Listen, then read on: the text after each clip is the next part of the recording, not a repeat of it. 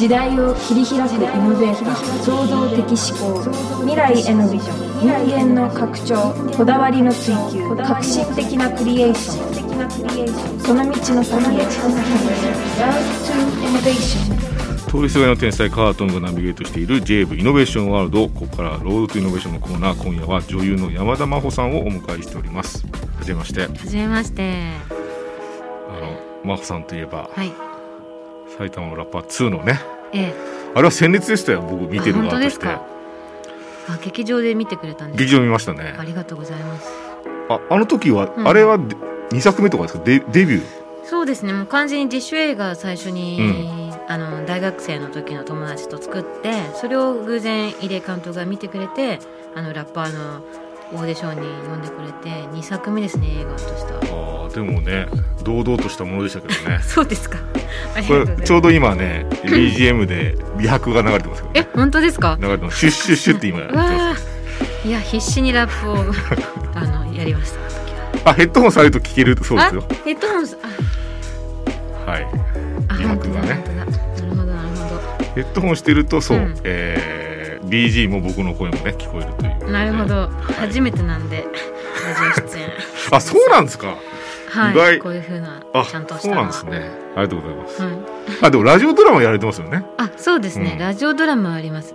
はい、えー山田さんとですねうっすらとしたつながりが実はありまして、うんうん。えー山田さんの出身大学が中央大学の近くでそうなんですよね。演劇サークルね、はい。出入りされてたということで、ええ。明星大学と中央大学って隣り合わせなんですよね、そうなんですよ。で隣そう。でなぜか私は中央大学の方にあの演劇サークルへ入って中大の方がずっとあの通ってたっていう。中大のでもね良さはいくつかあって、うんそれはなんか食堂が豪華っていうのがあるんですね、ビル1個全部食堂が入ってるんですよね。そうなんですよね。あれ羨ましかったですね。寿司屋があったり、うん純喫茶みたいなのがあったり。ありましたありました。あとお寿司屋さんもありましたね、ありました。あとマクドナルドとかも。あったあっうん。で明星大学からするとやっぱあの羨ましい限りでみんなな あのししゃえー、と食事の時間に流れてましたね。そうなんですね、はい。でもねあれは本当うん。近所の人普通に遊びに来たりもしてましたねやっぱり。いやーかなりクオリティが高くて、ご飯安かったですからね。はいそう安かったんですよね。マックとかも安く買えるというね、はい。こともございまして。はい。そして、えー山田さんは社会人を経験された後にはい。まあねあの女優さんデビューされるわけですけど、結構僕はなんだろうな。山田と川田もちょっとね、はい。シンパシーもあるし、はい。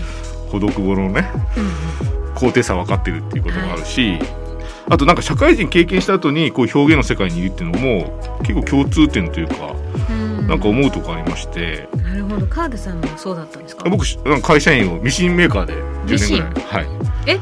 ミシンを何か縫ったりする方じゃなくてミシンを作る？作る方。開発する方。だから刺繍やってるじゃないですか、はいはいはい。結構他人事じゃないんですよね。はい。ということもございまして。はい、えー山田さんはですねそうあの、はい。社会人を経験された後にこのまさに今かかっている埼玉のラッパー2でねあの、出ましたけどもね。28歳当時。28でしたねあの時、なんかあれですかそのうん、女優をスタートする上でその社会人経験っていうのはなんか影響ありましたか？大きかったですか？ねそうですよね。やっぱりあのーいろんな仕事を経験していろんな人間がいるって知れたのは役者だけやってたらねちょっと分かんなかったのでかなり役立ってるかなって思ってますけどね。なんかなんだろうなそう埼玉のラッパーって作品自体がそうかもしれないけど、なんか半分ドキュメンタリーみたいに見えますよねあれって。そうですよね。だからはい。演じてる感がもし出てたら、うんうん。そんなにちゃんと観客は見れないような気がしてて。あ山田さんめちゃくちゃ自然でしたね。ーかなりドキュメンタリーに近い感じですねやっぱり、うん。あの歩夢って主人公もこんにゃく屋に勤めたけど、自分のやりたいことは本当はラッパーなんだっていう、その自分の状況とあの時のねあの気持ちがかなりリンクリンクしてたんでもう本当に祈るような気持ちでそのままやってたみたいな。こんにゃくをこうやって回しながらね。こんにゃくをあれ回す演技ってのはあれどういうことだったんですか？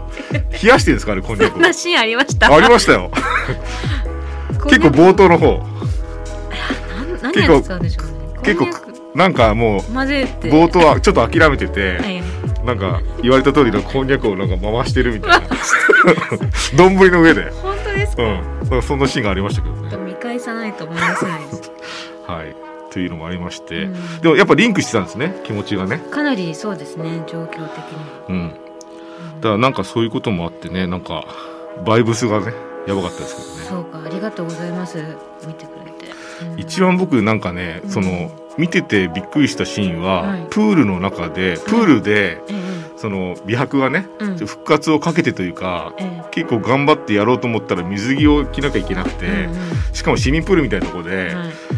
それを引きの絵でパフォーマンスを長回しでやるシーンがあるんですよ、ねえ残酷なシーンでしたよね。残酷なシーンだけどあれはなんだろうな。演技が上手な人でも難しいシーンですよねあれってね。へえなんでですか、だってそこの絵のうん、乏しさっていうかなんかあー埋まらなさ。惨めさっていうか、はいはいはってなんか本当の生きた人間じゃないと出ないようないなんか頑張れば頑張るほど虚しくなるっていんううん。シーンでしたよね、そうでしたね。あれはびっくりしましたね。あれもだからドキュメンタリーというか自分の中では、やっぱり歩夢が一生懸命やればやるほど社会とのなんか冷ややかなギャップを感じてましたね。なんか山田さんって今,、うん。今となっていろんな役をね経験されてると思うんですけど、なんかあれですかね役に入る前にご自身との距離みたいなこともか考えたりします？考えますね。やっぱり日常生活、まあ、年齢を重ねるにつれて自分の中の切実なテーマみたいのが変わっていくと思うんですけどその時にドンピシャなものが来るとゾゾクゾクみたいになってやっぱりあとは自分よりも先に進んでる人とかちょっと背伸びしないと難しいっていう人もいますしうん。なんかいろいろ層がある感じがありますね。そうですよね。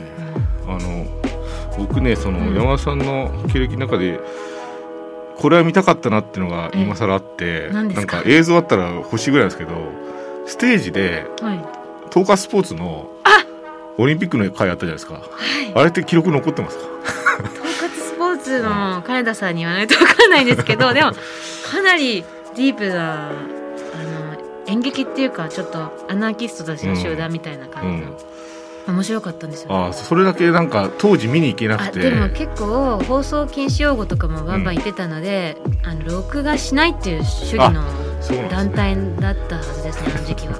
今はどうかわかんないんですけどかなり密室劇みたいな、いや山田さんのだってキャリアを考えると、はい。埼玉のラッパーからスタートして、はい。い、ろんなことを経験した上でまたステージというかはい、ステージの上で何にするんだろうってのを見たかったんですけどね。あ舞台ですか、うん、舞台。舞台で舞台がずっとやりたくってそのやっぱり中央大学第二演劇研究会なんかは初めて役者になりたいって思ったきっかけだったんで、舞台は常に映画で一応スタートしたんですけど、うん機会があれば舞台やりたいみたいなことがあったんで舞台やりたいな舞台やりたいなって言ってたらこういうあのラップやる舞台があるんだけど、出てみないって言われて、それであの出たんですけど。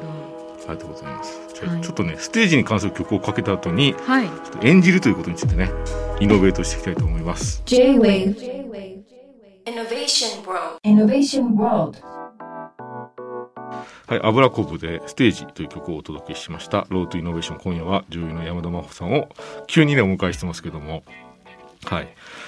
今夜僕ね今初めて使うイノベートしてみるっていう初めて言ってみたんですけどね、はいこのナビゲートとはいイノベーションをちょっと混ぜてみたんですけど、イノベートっていう言葉はないんですか？ないと思いますね。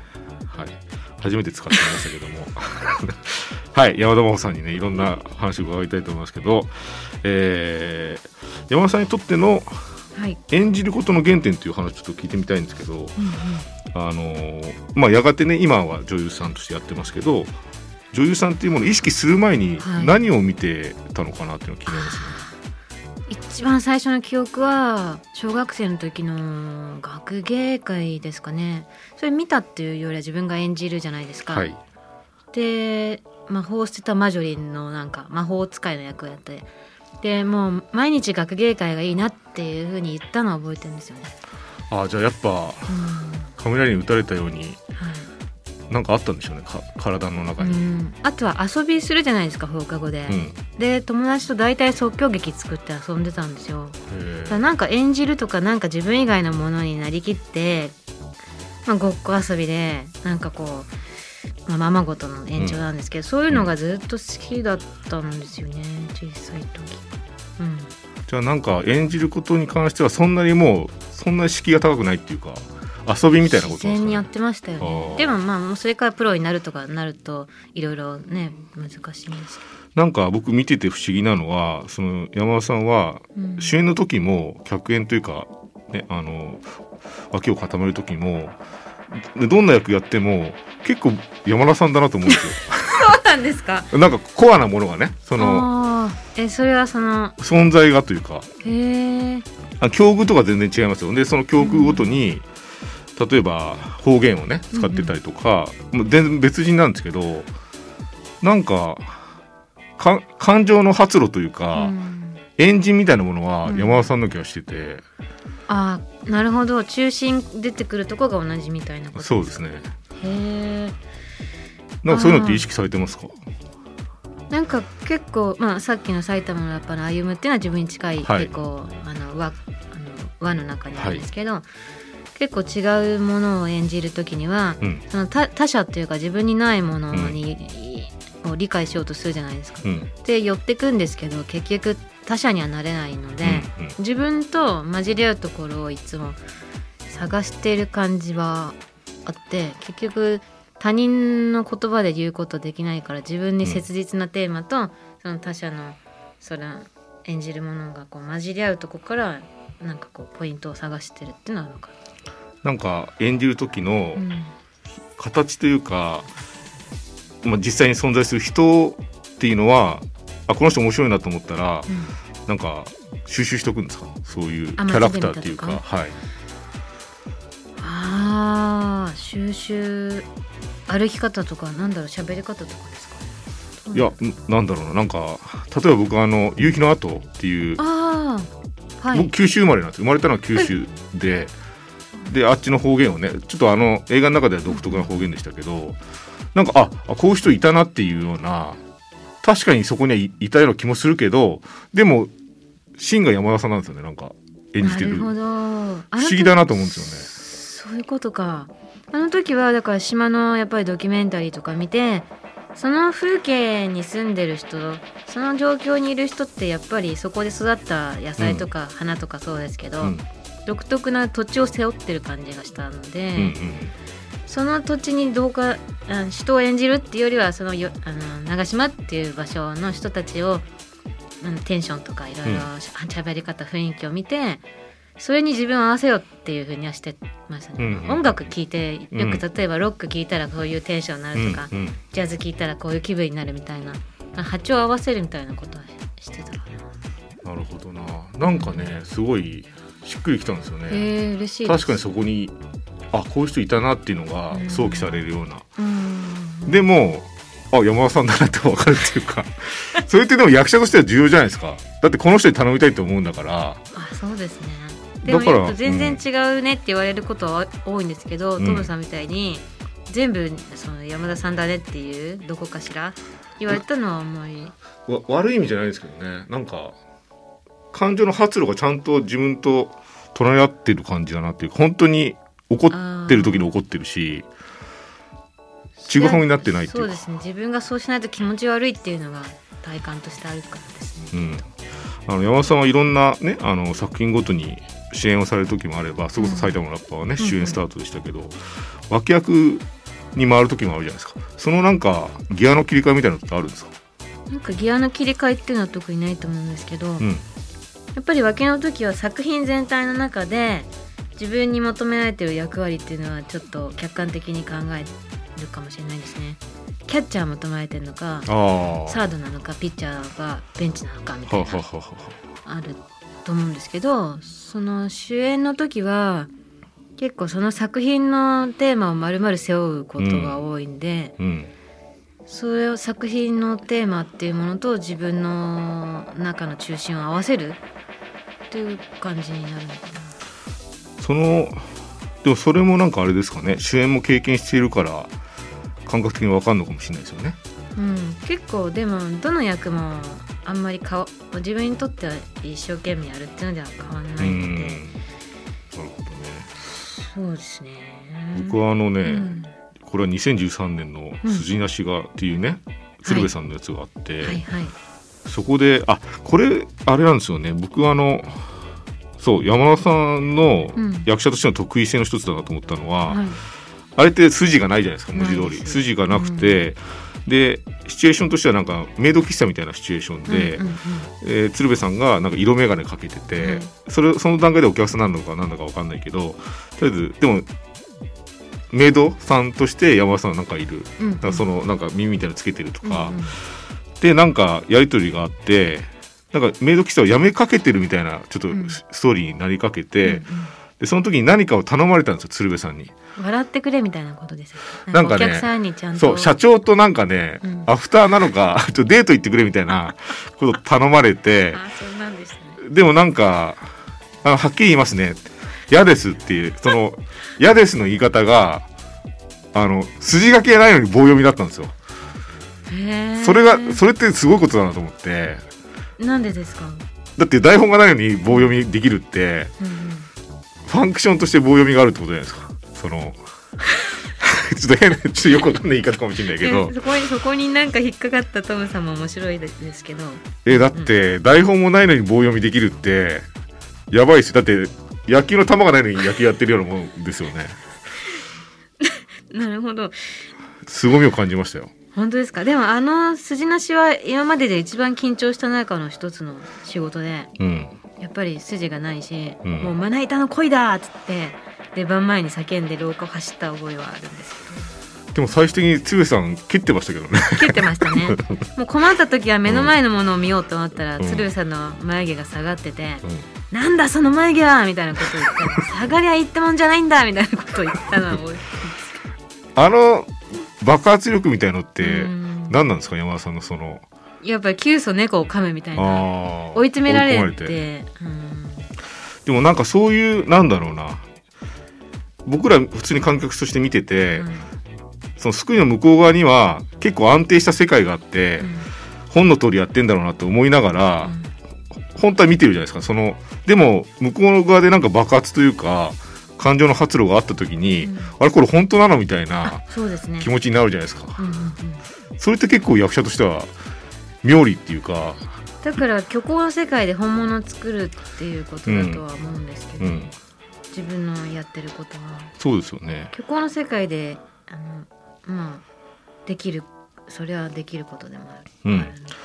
なんかその、うん。なるべくそのつなぎ目を見せないようにすることも結構お仕事の一つかなと思うんですけどあの特に顕著だったのが架空 OL 日記っていうのがあって、あーはいバカリズムさんのね、えあれもめちゃくちゃな作品っていうかあの、えうん。うんバカリさんの妄想がねうん。原作になってる、でもその中で僕びっくりしたのがあのそのえっ、とねセリフとしてこれはあったんですけど佐伯さんの演技ってさ、ドラマとかで学んだ芝居なんだよねってそのうん。行員さんがなんか避難訓練っていうか危機管理のなんか演習みたいのがあって、強盗の役かなんかで。そうそうですね。でその、まあ、一応男性の上司なんだろうけどその人が演技で犯人役やってんだけどその演技にその女性たちがダメ出しそうダメ出ししてる時にあの演技ってさドラマで学んだえ芝居なんだよねって結構腐してるんですよ。でこういう気持ちって多分演じてる中であるのかなと思って役者同士のなんか感じであこれなんかどっかで見た演技だなみたいなことはもしかしたら役者同士であるとするならば結構やっぱ山田さんはフレッシュだなと思いますよね。どっかで見た演技じゃないんですもんだって。ああ私見たことあんまり見て育ってないからっていうのもあるのかななんかそうなんかそれってすごいなんか難しいことで、うん例えばなんかなるほどうんあのどこかで見た演技を再あのもう一回再演するっていうんですか？うん。じゃなくって、ん。自分がこの状況になったらどういう風になっちゃうんだろうっていう、うん。結構家庭実験みたいにはい。してる時が、あ演技で。あの自分にとってはそういう風にやってるからなんか自分でも驚くようなものが出てききたりする時に結構楽しかったりするんですよね。見たことないものって。そうなんかそれがね、なんか不思議だなと思うし、うん。その僕がな普通に映画見ててあこの人演技上手だなとか、うん。引き込まれるなと思うのはその境目がなくなった時なんですよね。あこれ本当なんじゃないかなっていうかっていうドキッとする瞬間が結構山田さんの作品にはあるから、あの光栄ですお会いできてほどくぼのねラッパーとして。お毒ぼに本当にラッパーがいたらねちょっとそんなんじゃないよって言われそうですけど、ありがとうございます。えー山田さんをですね、これ僕話していいのかな？大丈夫なんでしょうか？はい。あのそうあの好きな作品の絵あのあれのっていうね作品があって会見がありまして、はい。でなんかああいう作品をずっとやりたかったっておっしゃってたんですね。うんうん。でなんか作品あこういうのやりたいっていうのってあるんですか？例えば今もあるんですか？そうです役やりたい。ね。やっぱりあの時多分あれのではなんかあの虚無感とかのことはよく考えてたと思うんですけどなんか自分の中にそれぞれの年年齢で持ってる切実なテーマがやっぱりあって、うん。そのことをやりたいって思ってます。今だったら例えば抑圧された例えば何かから自由になるみたいな物語は結構見見たし、うん。自分もやったんだけどじゃあ自由になった例えば女の人が一人いたとして、その人がその後の人生をうん。どう生きていくのかっていうのうん。は結構まだ見たことないなと思ってんで、なんかそういうのはやってみたいしやりながら考えたいなっていうのはありますね。なるほどね。あとは舞台もやりたいし、僕なんか、うん。そう演じるってことにすごい僕は役者じゃないのにすごい引き込まれるのは、うん。僕は拡張現実っていうのをやってて結構虚と実の間のわからないものを多分作りたくてどうしたらこれは嘘物じゃないんだろうっていうのを多分どっかでずっと思いながら映画とかも見てるかなと思うんですけどその境目をなくせる人っていうのはなんかす素敵だなと思いますけどね。なんだろうこの時間は。はい。あのちょっと話を切り替えましてあのそうごっこ遊びってうん。昔やってました、そのやってました。遊ぶ延長で、はい。なんかカラオケでみんな誰でも歌手になれるじゃないですか、ええ。だから誰でも役者になれるみたいなことってもっとカジュアルにあっていいと思いません、うんうんうん。なんか多分役者って一人で成り立つもんではないじゃないですか。はい。あのどうしても一人でカジュアルにやるってなると一人芝居とかはできるかもしれないんですけど、こう本格的なごっこ遊びっていうのをみんなで作ってるっていうのが映画だったりすると思うんですよ。キャスティングしてくれて、衣装の人たちとかあとは舞台作ってくれる人がいて全員でそのごあの嘘のことを本当にするっていう人たちがいるんで、一人では難しいんですけど、うん。歌手みたいに。ただ誰でももうすぐすぐできるっていうごっこ遊びだとしたら例えばその、うん、私がトムさんの服を借りて着るとか、うん。うん。あと全然知らない土地の方言で1週間過ごしてみるとかあとは歩き方あのちょっとテンポを全然変えるだけで性格が変わったりするんですけど、そういう風になりますよねそうすると結構自分と違う人間にななった気がするってうんいうか、そういうのは遊びでできるかもしれないですね。そこそういうことの積み重ねの中に醍醐味っていうのがあるんですかね？そういう演じることの。うん、それとそれでみんなで一緒にやるっていうのと結構私は区切りはない気がしているんですようね。んなんかそういう僕なんか演じたり見たりすることって、もっと作品をねいろんな人に見てほしいと思うには映画を見る人口を増やす必要があると思うけどあと舞台を一生舞台見ないまま人いますからね。一回も舞台を見たことない人って結構うん日本人っているじゃないですか。はい。イギリスとかだとまだ上層教育の中に組み込まれてるから絶対一回は通るんだけどみたいな、うんなんかどうしたらこういう文化に接触してくれる人が増えるかなと思うと、あももっとフランクにとうん、なんかえんもっと簡単にみんな演じたりしたらねなんか楽しそうだなとそ思うんですけど、ね、れは面白いですねそういうことができたら。えロールプレイングっていうこと？そうですね。ロールプレイングのもっとカジュアルな、ああ日常生活の中はい。で、、AR 的なやつができたらいいなへと思ってるんでそれなんかもし作る時あったらぜひちょっとお声掛けさせてください。ーぜひ。はい。面白そうですねそれ。なんかあれですかね。いっぱい喋っちゃってちょっと時間がねあもうお時間となりますしたけどもああの、うん。告知を何かと伺ったら、はい。えーなんとこの CD をね持ってきていただきましてはい。ちょっと聞いてみますか？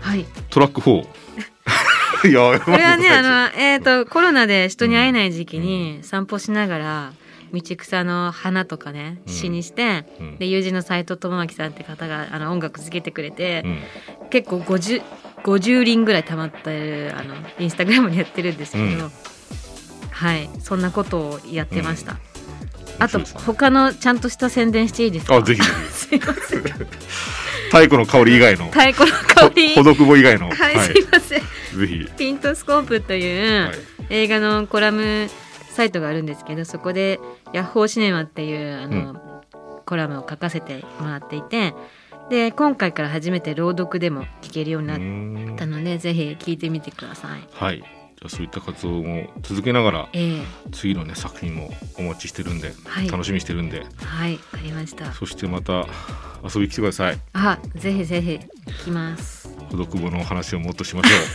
ょう。はいありがとうございます。ありがとうございましした。あロートイノベーションのコーナー今夜は女優の山田真帆さんをお迎えしました。ありがとうございました。りがとうございました。J-Wave Innovation World. Innovation World